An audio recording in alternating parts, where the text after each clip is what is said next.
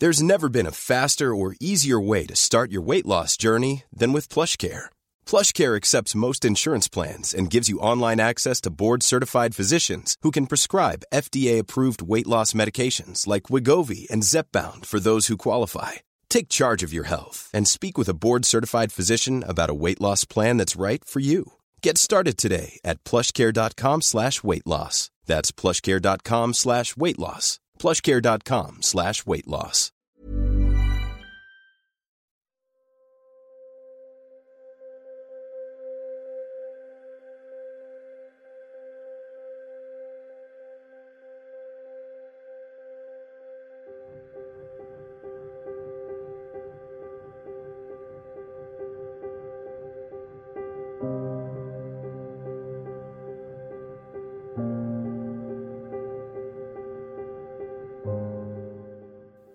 برلین در روزهای پایانی جنگ جهانی دوم تحت شدیدترین حمله های نیروی هوایی بریتانیا و آمریکا بود. از سمت دیگه هم نیروهای خشمگین ارتش سرخ بیرون دروازه های برلین برای انتقام از روزهای محاصره استالینگراد و لنینگراد بیصبرانه روز شماری می‌کردن. اما شاید عجیب باشه که باغ وحش برلین امترین پناهگاه این شهر بود. تو پایان جنگ جهانی دوم 91 حیوان از 3751 حیوان باغ وحش برلین زنده مونده بودن که تو اونها دو تا شیر، یه فیل نر آسیایی، یک گروه کفتار، یک کرگدن نر، ده تا بابون مقدس و یک لکلک سیاه و یک اسب آبی نگهداری می‌شد. این حیوونا از های پیاپی نیروهای متفقین بر فراز برلین جون سالم به در برده بودند. اما این پناهگاه امن فقط برای حیوونا نبود. مردم برلین هم تو این باغ وحش پناه گرفته بودند. تراکم جمعیت اونقدر بالا بود که امکان خفگی به دلیل کمبود اکسیژن همیشه تهدید کننده بود. چراغها خاموش بودن و نور شمع و سوختن شمها نشونه های خوبی برای زندگی کردن بودن. شمها اون روزها و شبها پیام زندگی بودن. برای زنده موندن و جون به در بردن پناهجوها تو سه تا جا شم روشن می‌کردن. اولی روی کف پناهگاه بود. این شم اولین شمعی بود که بر اثر کم شدن اکسیژن خاموش می‌شد. تو این لحظه بود که پدر و مادرای برلینی بچه ها رو از روی زمین بلند می‌کردن و روی دوش می‌گرفتن. بعد دومی شم رو روی صندلی روشن می‌کردن. وقت خاموشی شمع دوم تخلیه پناهگاه شروع می‌شد تا جمعیت به نصف برسه و سطح اکسیژن بالاتر بیاد. سومین شم در ارتفاعی همقد انسان قرار می گرفت. وقتی اون شم هم خاموش می شد تخلیه کامل پناهگاه صورت می گرفت چون پناهگاه دیگه جای امنی نبود و اکسیژنی برای تنفس نداشت. خونه ها به ویرانه تبدیل شده بودن و زیر ساخت های شهر زیر شدیدترین بمباران ها قرار داشتند. مردم برای مقدار کمی آب ساعت ها تو صف بودن. شهر بوی فاضلاب گرفته بود و دیگه گوشت اسب کشاورزی هم حتی یک خوراکی لوکس حساب می شد. مردم فقط فرار می‌کردن و خانواده ها مجبور به ترک همون خونه های ویرانه شدهشون بودن. اونا برای اینکه اگه یه روز جوونهاشون از جنگ برگشتن و دنبالشون گشتن بتونن پیداشون بکنن این پیام رو روی دیوار و شیشه های خونه هاشون برای پسرهای سربازشون نوشته بودن. ما زنده هستیم و در جای دیگری اقامت خواهیم کرد. One size fits all seems like a good idea for clothes until you try them on. Same goes for healthcare. That's why United Healthcare offers flexible, budget-friendly coverage for medical, vision, dental, and more. Learn more at uh1.com. Hey, it's Ryan Reynolds, and I'm here with Keith, co-star of my upcoming film, If, only in theaters May 17th. Do you want to tell people the big news? All right, I'll do it. Sign up now and you'll get unlimited for $15 a month in six months of Paramount Plus Essential Plan on us. Mintmobile.com slash switch. Upfront payment of $45 equivalent to $15 per month. Unlimited over 40 gigabytes per month. Face lower speeds. Videos at 480p. Active Mint customers by 531.24 get six months of Paramount Plus Essential Plan. Auto renews after six months. Offer ends May 31st, 2024. Separate Paramount Plus registration required. Terms and conditions apply if rated PG.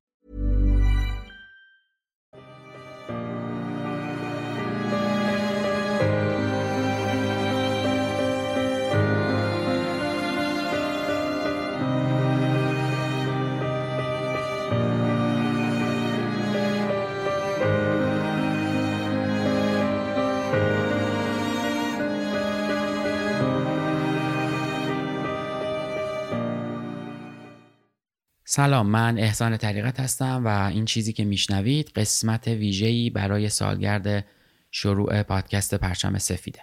راستش امسال برنامه های مختلفی داشتیم و دوست داشتیم که اجرای زنده پروپیمونی داشته باشیم مثل اجرای اولمون در سال 98 که خب نشد. این روزا هممون با حالی متفاوت و با احساسهای مختلفی که تجربه می‌کنیم داریم به زندگی ادامه میدیم و امیدوارم فقط که این قسمت به بهانه سالگرد پرچم سفید بهانه ای بشه برای قوتور شدن در تاریخ و برای آگاه تر شدن و بیشتر دونستن. امیدوارم این قسمت ویژه رو همه با هم همراه بشیم و به یکی از گوشه های تاریخ سفر بکنیم که گوشه ای از دوره ای سیاه و دردناکه. اما بعد از این دوره سیاه و دردناک بالاخره آرامش و آسایش و امید برمیگرده به انسانهای اون دوره. ما معتقدیم که همه افراد به نوعی روایتگر تاریخیم و چون هر کدوم از ماها در یک برهی از تاریخ داریم زندگی می‌کنیم همه ما قطعه از تاریخ رو در سینه داریم و تاریخ رو با خودمون حمل می‌کنیم. با اینکه اکثر ما از این موضوع بیخبریم و خیلی شاید اعتقادی به گفتنش و انتقال دادنش نداشته باشیم اما اعتقاد قلبی من و بقیه دوستام در پادکست پرچم سفیده که باعث میشه انرژی و انگیزه ساخت این پادکست رو داشته باشیم و بدونیم اینکه چیزهایی که در گذشته اتفاق افتادن و تعریف کردنشون می‌تونه بیشتر ما رو آگاه بکنه تا زندگی بهتری داشته باشیم و به شدت معتقدیم که آگاهی پایه هایی برای زندگی بهتره. بریم سراغ این ویژه که چون طولانی هم هست در چند قسمت ولی همشون با هم منتشر میشه و برای شما آماده شده. این قسمت در واقع اجرای متن ویژه برنامهمون در سال پیشه. اولین اجرای زنده که داشتیم سال 98 بود که واقعا دوست داشتیم امسال هم مثل سال 98 اجرای زندگی به همون حالا شکل و به همون شیوهی که پرفورمنس تور بود برگزار بکنیم. اون موقع راجع به حمله به هیروشیما و ناکازاکی بود و پارسال هم کرونا اجازه نداد که اجرای زنده ای داشته باشیم. یک اجرای زنده با پخش زنده داشتیم و تعداد محدودی در واقع بیننده که در سالن حضور داشتن. بریم سراغ این قسمت که عنوانش هست نبرد برلین نبردی برای پایان یک دوران. اما حتما این موضوع رو هم بگم که محتوای این قسمت برای بچه ها اصلا مناسب نیست و اگر نزدیکتون هستن حتما و خواهشن از هدفون استفاده بکنید که صداها و بعضی جمله ها واژه ها اذیتشون نکنه.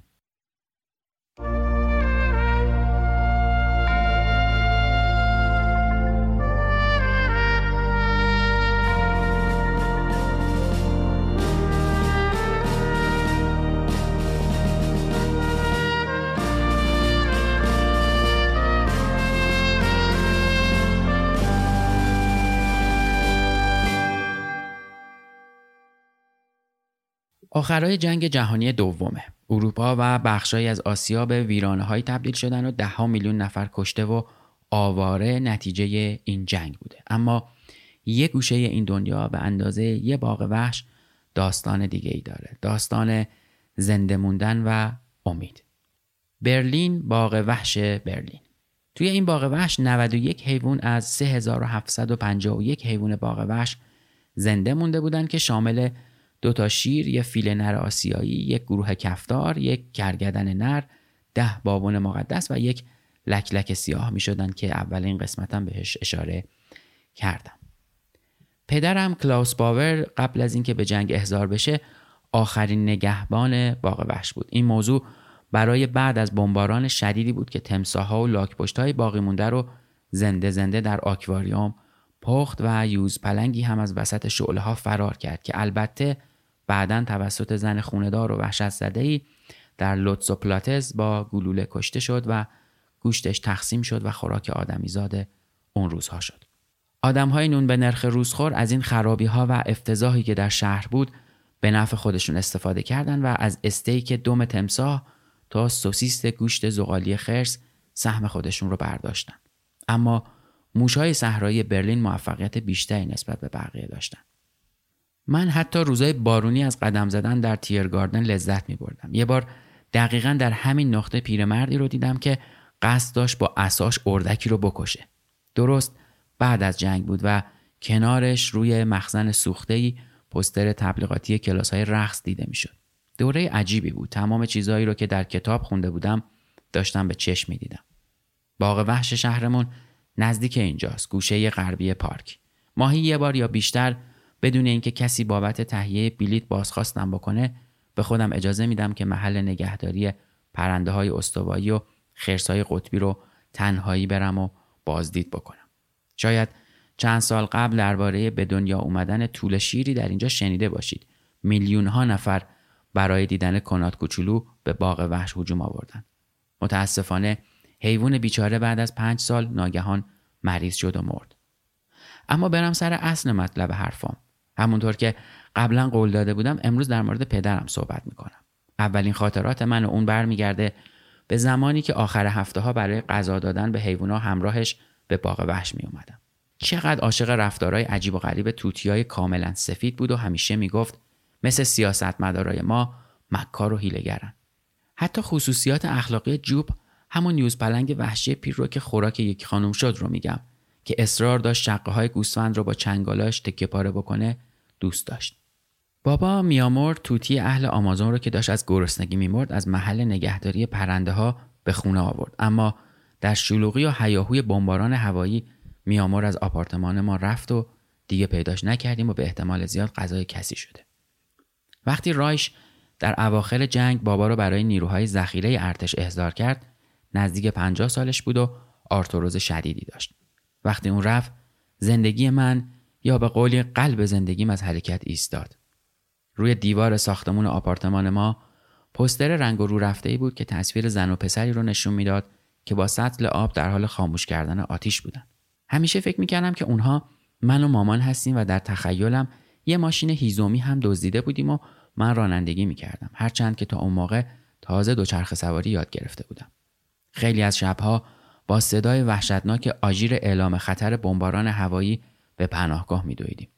مامان در کودکی به خاطر تب شدید ناشنوا شده بود و از نظر هیچ کس به جز من زیبا نبود. وقتی بمباران می‌شد جناق سینهش رو جوری میمالید که انگار می‌خواست لکه ای رو از اونجا پاک کنه. گاهی میترسیدم خودش رو هم با اون لکه پاک کنه. اون زمستون دیدیم که شهر برای فریب های بریتانیایی خودش رو با سرشاخه های ساختگی درختها در توری های برافراشته و ساختمون های قلابی استتار می‌کرد. شایعه هایی هم درباره پایتختی ساختگی در شمال وجود داشت اما کسی اون رو ندیده بود. شایعه ها چیزایی بودند که با اونها زندگی می کردیم. من و دوستام گاهی در خرابه ها بازی می کردیم و به نوبت در ترومپت شکسته و خرابی که پیدا کرده بودیم فوت می کردیم. اون ترومپت بزرگترین گنجمون بود. بعضی از غروبا که به خاطر حمله هوایی خاموشی اعلام نشده بود مادرم اجازه می‌داد که برخلاف قوانین لامپ نئونیش رو روشن کنم. نور سیم داغ و مسهور کننده لامپ شاپرکای عجیب و غریبی رو به خودش جذب می‌کرد. روزی دوستم کانا شولتز با حالتی پیروزمندانه تکه بزرگ گوشت اسب به خونه آورد. همه گفتن این قنیمت جنگی و برای تکه از اون گوشت خونالود دندون تیز کردن. توی معدود خوش های جنگ یه بار دیگه کانو درست سر بزنگاه بالای سر خلبان بریتانیایی مرده می‌رسه که هواپیماش داخل ساختمانی در نولندروف پلاتز سقوط کرده بود. وقتی که مردم با احتیاط اطراف محل جمع می شدن کانو چتر باز نشده خلبان رو دزدید و اون پارچه ابریشمی رو به عنوان هدیه بادآورده برای مادرش برد. بعدها خانم شولز باریکه ای از ابریشم رو با مادرهای دیگه که سخت مشغول تغییر پرچمهای نازی به پرچمهای متفقین بودن مبادله کرد. کمی بعد این پرچمها از قسمتهای باقی مونده از بالکن خونه ها آویزون شدن. تو هفته های آخر جنگ جوانای هیتلری در محله ما با تفنگ گشت زنی می‌کردن و پسرای بزرگتری که میشناختیم با آرپیجی هایی که به فرمون دوچرخه هاشون بسته شده بود به جنگ می‌رفتن. از اونا فقط مارکوس آخزینگر زنده موند اما بدون پاهاش. روزی که روزها به برلین رسیدن مادرم یه جفت از جورابای بافتنی خودم رو که روی اونها عدد نه گلدوزی شده بود به من داد. فراموش کرده بودم اون روز روز تولدمه. برای شام من و مامان سوپ سبزیجات خوردیم و از خداوند برای نعمتهاش تشکر کردیم. هرچند که هر شب خواب پوره سیب زمینی و گوشت خوک برشته می‌دیدم تو آخرین روزهای وحشتناک جنگ مادر نجیب و معمولیم به دسته زنان خونداری ملحق شد که هر چیزی رو که می‌تونستن میدزدیدن و اهمیتی نمی‌دادند که جزای چنین کاری در گذشته مرگ بود چیزی که قبلا غیر قابل تصور بود الان پیش پا افتاده و عادی به نظر می رسید. خیلی ساده آبروداری و بیآبرویی با هم برابر شده بود اسبای پاکوتاه و پشمالوی قزاقها رو حین قدم زدن در خیابان اونتردنلیدن نگاه می‌کردم سربازای پیاده نظام روس با تونیک و کلاهای پشمیشون سوار گاری و درشگه ها و وسایل نقلیه گوناگونی بودن. زمزمه بود که اونا می‌خوان در رایشتاگ اتراق کنن. رایشتاگ، رایشتاگ ما. اتراق بکنن و به زنهای ما اون هم با هر سنی و در هر حالی تجاوز بکنن. عاقبت همون کارهای خشونت آمیزی که قبلا ترس از اونها رو به ما یاد داده بودن اینجا اتفاق افتاد. تابستون آمریکایی‌ها با جیبهای براغشون از راه رسیدن. چقدر از دیدن ماشین های سیاه متحیر بودیم برای شکلات و آدامس دور برشون جمع می شدیم اونا نسبت به بقیه سربازا دست و دلبازتر بودن بابا به شکل معجزه آسایی بعد از شکست به خونه برگشت. تو محله ما من تنها بچه بودم که پدرش زنده بود. ما به خرابه های باغ وحش سر زدیم. خونه سوخته فیل رو که یک گاو وحشت زده اونجا رو به هم ریخته بود و شاخه های سوخته درختار رو که میمونای زیادی لابلای اونها مرده بودن نگاه کردیم. با هم درباره پلنگ ها و گربه های وحشی و جگوارها و شامپانزه ها که بعد از حمله وحشتناک فرار کرده بودن حرف زدیم. با این حال من احساس خوششانسی می کردم بیشتر دوستان با مادرای بیوه بزرگ شدن اونایی که پدر مادرشون رو از دست داده بودن برای زنده موندن تلاش می‌کردن و بین آوارها میگشتن و مثل سگهای وحشی سر آشغالها با هم میجنگیدن هیچکس نمی‌دونست چی به سر اونا اومد و حتی کانای زرنگ و دانا با اون غنیمت جنگیش بدون هیچ رد پایی غیب شد. با شناختی که ازش دارم شاید به سان فرانسیسکو رسیده و الان سوار کادیلاک آخری مدلش باشه. اما پدرم پدرم شاید متوجه شده باشید که زمانی آدمی بود که شادیش مثل خورشید برام قابل پیش بینی بود اما بعد از برگشتنش مثل روانپریشی غیر قابل نفوذ شده بود و حتی به مراقبت های فداکارانه مامان اعتنایی نمی کرد و پینه پاش که نتیجه پیاده روی طولانیش تا خونه بود هیچ وقت خوب نشد. همه امیدی که قبلا داشتیم نقشه براب شد. تو سال 1951 دو نفر از گردان پدرم برای ادای احترام بهش از هامبورگ به مراسم تدفینش اومدن. مامان اصرار کرد که اونها رو به دیدن باغ وحش ویران شده ببرم. از دیدن یکی از شیرهای پیر که هنوز زنده بود و آرام میقرید خیلی تعجب کردم. کهنه سربازها نوشیدن و نوشیدن اما چیزی از مأموریتشون در قسمت شرقی برملا نکردن در عوض سر تکون دادن و به نوبت دستی به شونه هم زدن و این جمله کلیشه ای رو تکرار کردن پدرت انسان شریفی بود. از همه ما شریفتر. مهمان مهربان گاهی دلم می‌خواهد به گذشته ها نامه بنویسم اما چه کسی جوابم را می‌دهد؟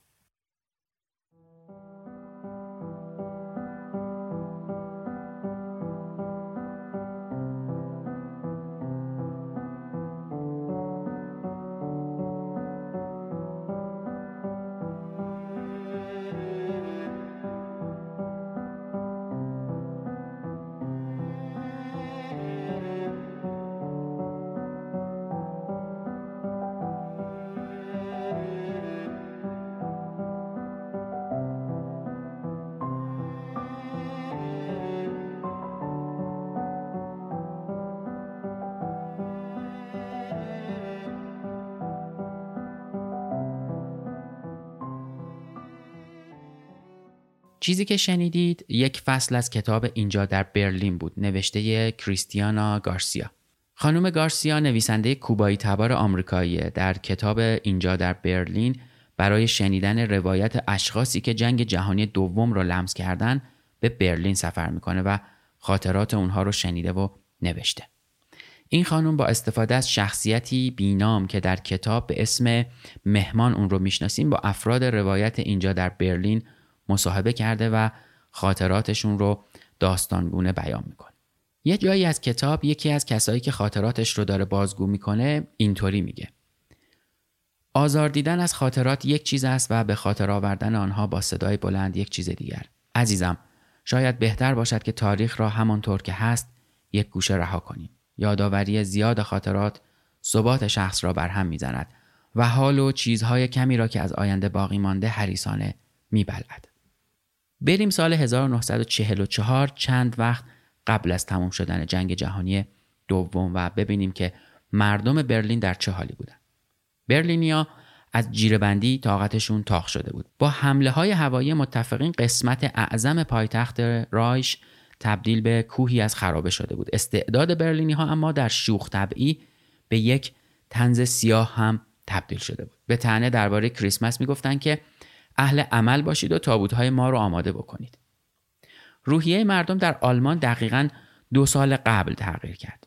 شایعات درست قبل از کریسمس 1942 شروع شده بود. مبنی بر اینکه ارتش ششم ژنرال پاولوس توسط ارتش سرخ در ولگا محاصره شده. در مورد ژنرال پاولوس بگم که اون یه نظامی و فیلد مارشال آلمانی در دوره رایش سوم بود که در جریان جنگ جهانی دوم فرماندهی ستادها و یگانهای مختلفی رو بر عهده داشت و عمدتا برای فرماندهی ارتش ششم در نبرد استالینگراد شناخته می‌شد.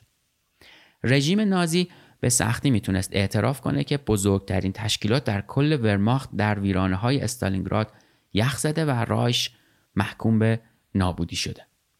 اما پروپاگاندا تو پروژه آماده سازی کشور برای اخبار بعد یوزف گوبلز وزیر تبلیغات و روشنگری کریسمس آلمانی رو اعلام می‌کنه که در اصطلاح ناسیول سوسیالیستی به معنای ریاضت و عزم ایدئولوژیک بود نه از شم خبری بود و نه از تاج گل و کاج و تنها چیزی که بود خوندن آهنگ شب مقدس یا هایلگناخت بود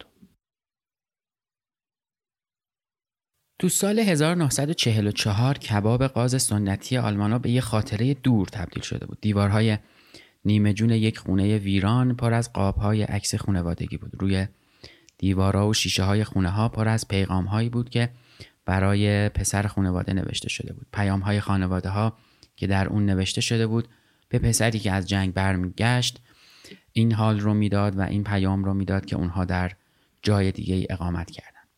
شهر پر از اختارنامه بود اختارهای حزب نازی که هشدار می‌دادند که قارتگران با اعدام مجازات خواهند شد اما بمباران ها حمله های هوایی پی در پی و مکرر بود. شبها انگلیس ها و روزها آمریکایی ها مردم برلین رو بمباران می‌کردند. مردم بیشتر روز خودشون رو توی پناهگاه ها و زیرزمین ها سپری می‌کردند تا اینکه توی خونه و توی تختشون باشن مثلا.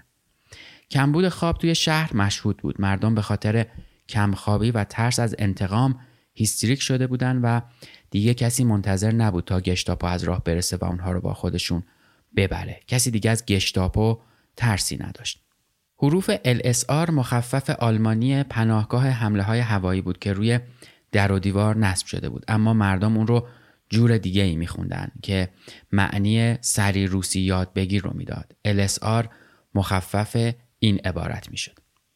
مردم شکست رو مدتها قبل از ورود متفقین به برلین پذیرفته بودند.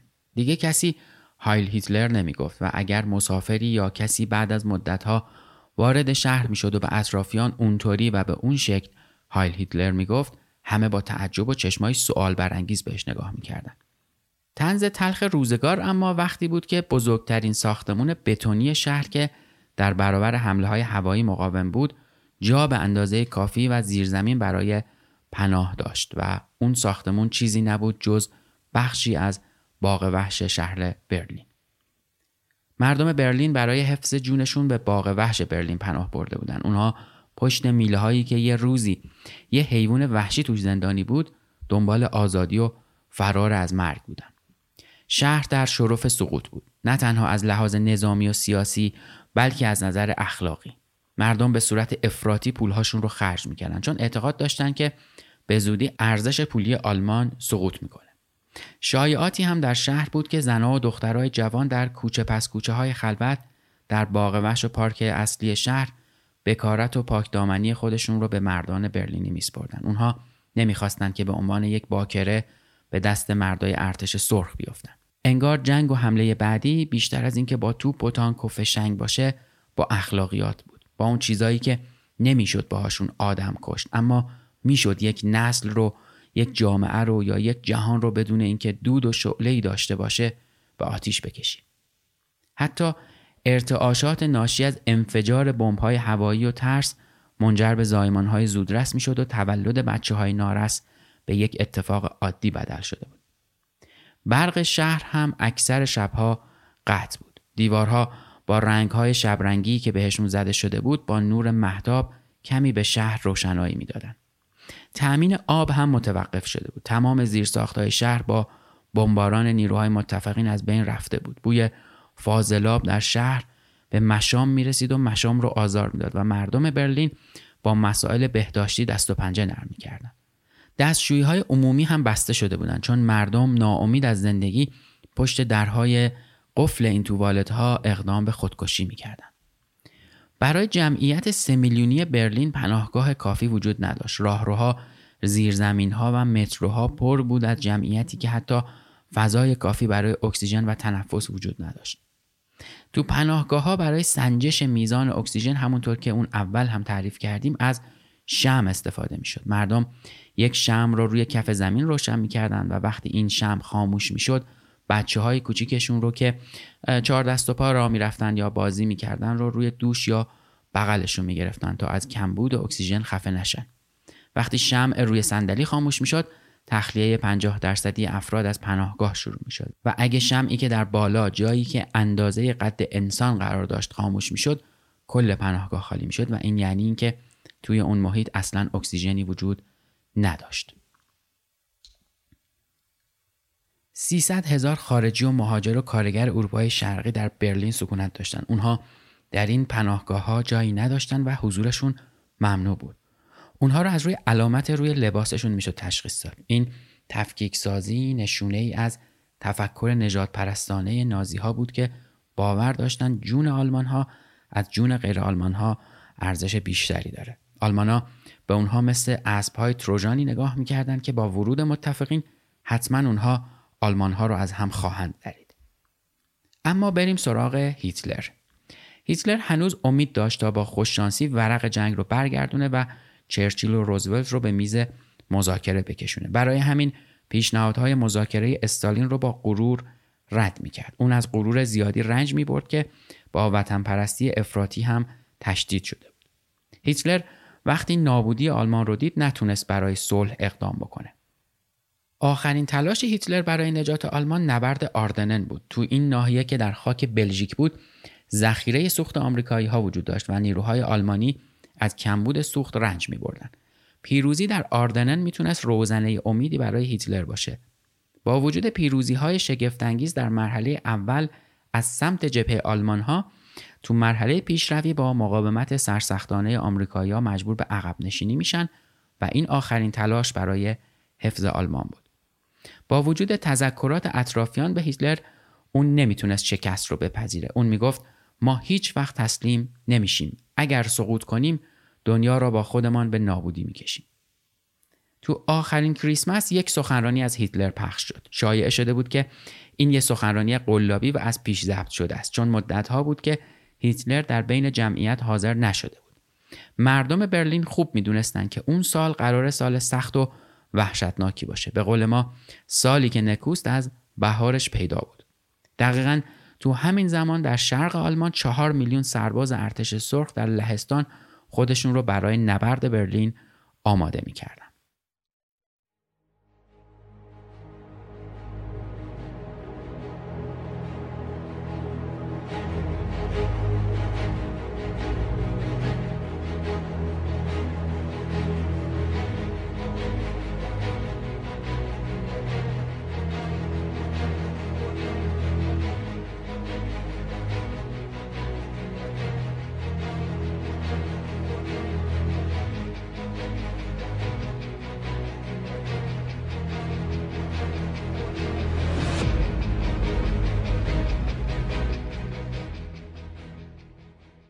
ارتش سرخ تو جنوب مرز پروس شرقی و رودخونه ویستولا در حال آماده سازی خودش بود. در واقع تو اون زمان جدای از تسلیحات نظامی شوروی که به شدت پیشرفت کرده بودن سربازا و اعضای ارتش اونقدر آموزش دیده و شجاع بودن که استالین می‌گفت بزدل بودن توی ارتش سرخ شجاعت می‌خواد.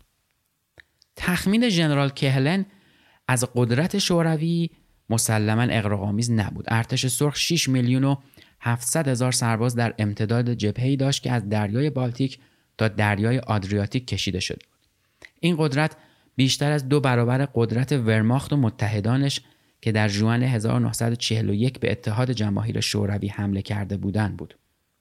اعتقاد هیتلر در اون تابستون مبنی بر اینکه ارتش سرخ در شرف فروپاشیه یکی از فاجعه بارترین محاسبات اشتباه تاریخ بود. یک گروهبان آلمانی در ژانویه 1945 میگه ما باخته بودیم اما قصد کرده بودیم تا آخرین نفر مبارزه کنیم. رزمندگان در نبرد جبهه شرق به این باور رسیده بودند که همه اینها باید به مرگ ختم شود. هر نتیجه دیگری بعد از همه اتفاقاتی که در لنینگراد و استالینگراد توسط ما اتفاق افتاده بود غیرقابل تصور به نظر می رسید. اونا می دونستن که در سرزمین های شوروی چه کارهایی رو انجام دادن و چه کردن و ارتش سرخ هم تصمیم داره و اومده تا انتقام اون روزها رو بگیره. روزها اومده بودن تا تحقیر سالهای قبل رو با خون و بیعفتی پاک کنن و غرور پایمال شدهشون رو پس بگیرن. تصمیم به این معنا بود که در اردوگاه های کار اجباری سیبری به عنوان اسب استالین تا حد مرگ کار بکنن و هیچ آلمانی این رو نمی‌خواست طبیعتا. یک کهنه سرباز آلزاسی اینطوری نوشته از اون دوران. ما دیگر برای هیتلر برای ناسیونال سوسیالیسم یا برای راش سوم نمی جنگیدیم. یا حتی برای نامزدها مادران یا خانواده هایمان که در شهرهای ویران شده به دام افتاده بودند. ما از یک ترس ساده می جنگیدیم. برای خودمان می جنگیدیم تا در چاله های پر از گل و برف نمیریم. ما مثل موش می جنگیدیم.